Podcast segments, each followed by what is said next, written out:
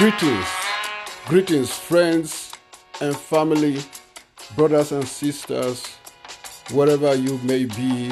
I hope I find you in good spirits, in mind and body. Today I'm going to talk about democracy, democracy in Africa, our motherland.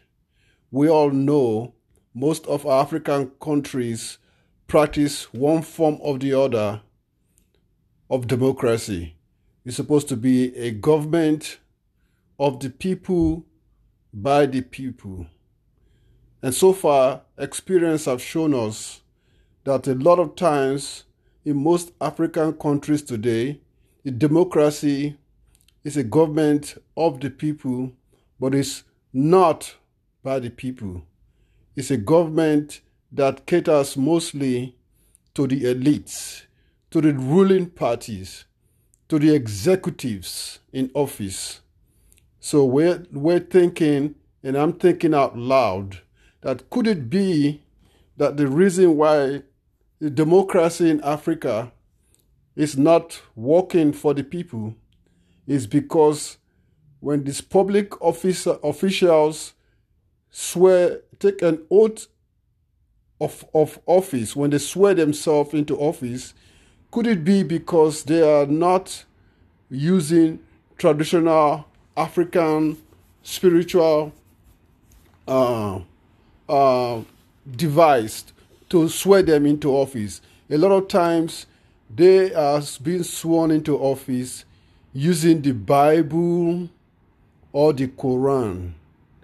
Uh, we, as we all know, both the Bible and the Quran were brought into Africa by foreigners, and they've never served the best interest of African people. Both this religion, Christianity, and Islam have caused so much havoc and devastation in, in, in Africa. They've resulted in most almost all the wars that we fought in Africa. All the fighting is based on these two religions.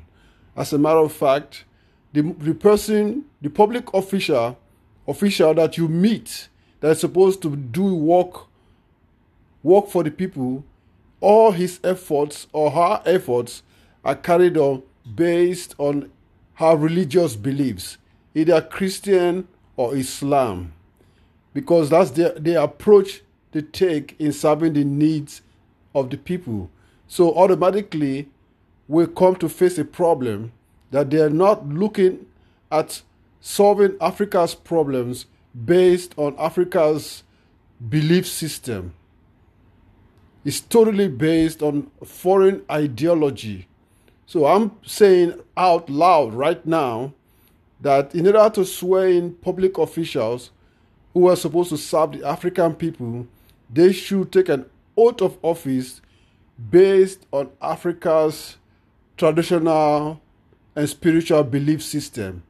That way, that way the people will be rest assured that Africa's democracy is being for the people by the people and supposed to serve the best interests of the African people.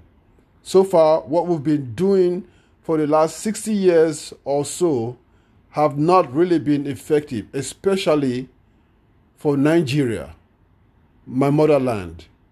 So I'm calling on our, our system for, for us to have a true democracy.